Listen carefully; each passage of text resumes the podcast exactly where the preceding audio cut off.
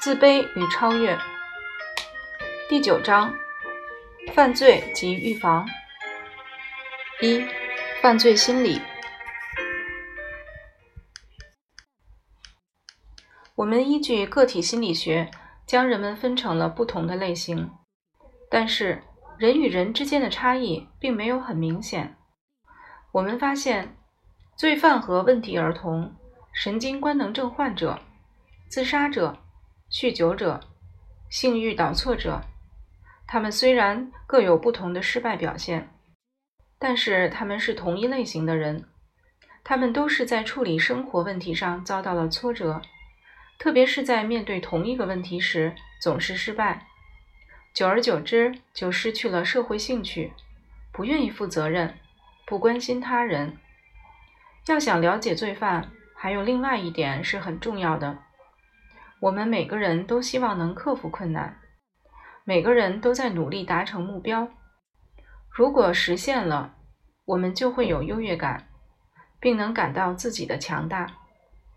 杜威教授称之为对安全的追求，还有人将之称为人类的自我保全方法。不管我们怎么想，事实上总是有一种自下而上的动力驱使我们前进。我们一直在努力地从卑微到优越，从失败到胜利，从底层到上层。因此，当我们发现罪犯有这种想法的时候，我们就不必惊讶。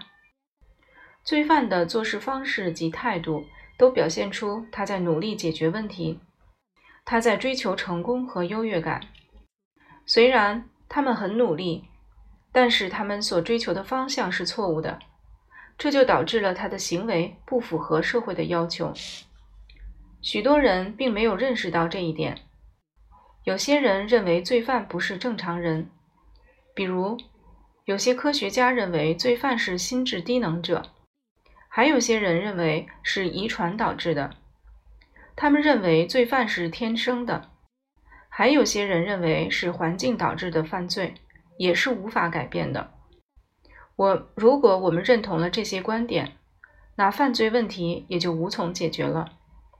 我们要想在有生之年消除这种人间悲剧，就不能无奈地说这是遗传的，没有任何办法解决。无论环境还是遗传，都不是决定性的因因素。在同一个家庭或者同一个环境下成长的孩子，常常是完全不同的结果。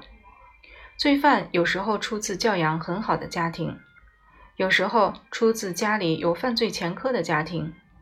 另外，许多经历过家人入狱的情况的孩子，也会成长为很优秀的孩子。另外，还有一种现象让犯罪心理学家迷惑不解，即有些喜欢偷盗的犯罪分子，常常在从事偷盗将近三十年时，就会开始改变了，不再作恶。如果按前面说的，一个人犯罪是由于环境或者遗传造成的，那么这种现象就解释不通了。我认为，也许是他的人生态度改变了，或者是得到了满足，处境也比较优越了，不再需要通过偷盗来满足自己了，或者他年龄大了，不再有体力来做这件事了。在我们打算进一步研究犯罪之前，我们要先澄清罪犯都是疯子的观念。虽然有很多精神失常的人也会犯罪，但是他们的罪却是完全不同的类型。他们的犯罪是在自己完全不了解自己的情况下做的，而他们不用为自己的行为负责任。同样，低智者也是如此。在背后出谋划策的人才是真正的主谋，他们给心智低能者提供了美好的愿望，并激起了他们的冲动，让他们代替自己去执行犯罪计划。有些惯犯就是这样哄骗年轻人犯罪的。罪犯们的合作能力也是不尽相同的，有的这种能力较强，有的则较弱。比如，有的人仅限于小偷小摸。有的人则非大案不做，有的人是主谋，有的人则只是从犯。为了更清楚地了解这些犯罪经历，我们必须了解他们对人生的态度。罪犯的目标也是在追求优越感，只是他们所追求的对社会没有贡献，也不与他人合作，只是想象出来的一种自我超越。罪犯也有不同的合作能力，有的确实很严重，有的较轻微。例如，有的人会犯下很严重的罪行，有的人只是做一些小恶。如果要探讨罪犯的不同之处，我们还需要进一步了解他们的个人生活模式。一个人的生活模式是在小时候就形成了的，因此。这并不是能轻易改变的，只有自己了解到形成时所犯的错误，才有可能改变过来。这就是为什么很多人受到无数次的侮辱和轻视，甚至失去了生活的各种权利，却仍然照旧，一再犯同样的错误。当然，在困难加重时，犯罪率会增大。然而，这并不能够说明是因为经济不好才导致了犯罪，只能说明人们的行为由于受到了限制，他们无法充分与他人合作。在环境良好的情况下，许多人就没有犯罪的想法。可是，一旦环境变恶劣，面对的困难越来越多，他们就可能走上犯罪的道路。他们的生活模式和解决问题的方式才是决定性因素。从个体个体心理学的经验中，我们可以得出一个结论：罪犯不会关心他人。如果生活中有些问题，他们无法解决，他们可能就不会再按照常规生活了。个体心理学把生活的问题分成三大类：第一类是人际关系问题，罪犯也有自己的朋友，他们都是同一类人，他们之间也有真正的友谊。但是他们不和正常社会的一般人交朋友。第二类是职业问题，许多罪犯都认为自己的工作异常辛苦，他们不愿意像其他人那样去奋斗、去克服。很多有意义的工作都需要与他人的合作，这恰恰是罪犯所缺乏的能力。因此，罪犯并没有做好工作的准备。他们一旦在工作中遇到问题，就会放弃努力，推卸责任，就像是我们让一个不具备任何地理知识的人去参加地理考试。第三类是感情的问题，要想拥有美好的感情生活，对配偶的关心和合作是必不可少的。我们发现，多数被送进监狱或者感化院的犯人，在进入之前就患上了性病。这个现象说明，他们所寻求的爱情是一种简单的追求。他们把伴侣当成了一种财产，性就是占有或者征服的一种手段，而不是维持正常的伴侣关系。有很多罪犯会说：“如果我不能自由的得到想要的东西，那活着还有什么意义？”现在我们可以纠正犯人了。我们首先要教会他们和他人合作的能力。将他们关进监狱里，体罚是没有意义的。社会并不能将罪犯与社会完全隔离开，他们也不能很好的适应社会生活。他们不是愚笨，也不是心智太低下。他们的结论对自自己来说是明智的，只是这不符合大众所公认的想法。也许有罪犯会说。那个人有条很棒的裤子，我怎么没有？我要杀死他！在匈牙利曾经出过一宗刑事案件，几个妇女被告投毒杀人。其中一位妇女被送进监狱时，她说：“我的儿子得了重病，他还是个混混，我不得不把他毒死。如果他不想与人合作，我们又能怎么做呢？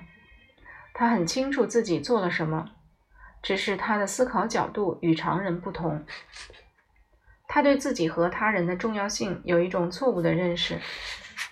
他们缺乏合作精神，但这一点并不是最主要的。罪犯都比较胆小，当他们面对自己不能解决的问题时，就选择逃避的方式。我们可以从他们所犯的罪行中和他们面对生活的方式中看出他们的懦弱。有些犯罪行为其实是一种软弱的表现，他们是在追求一种自讲自己幻想出来的优越感目标，误以为自己是英雄。实际上，这是一种错误的人生态度，也是缺乏常识的表现。当他们想到自己斗过了警察时，还会有一种骄傲感。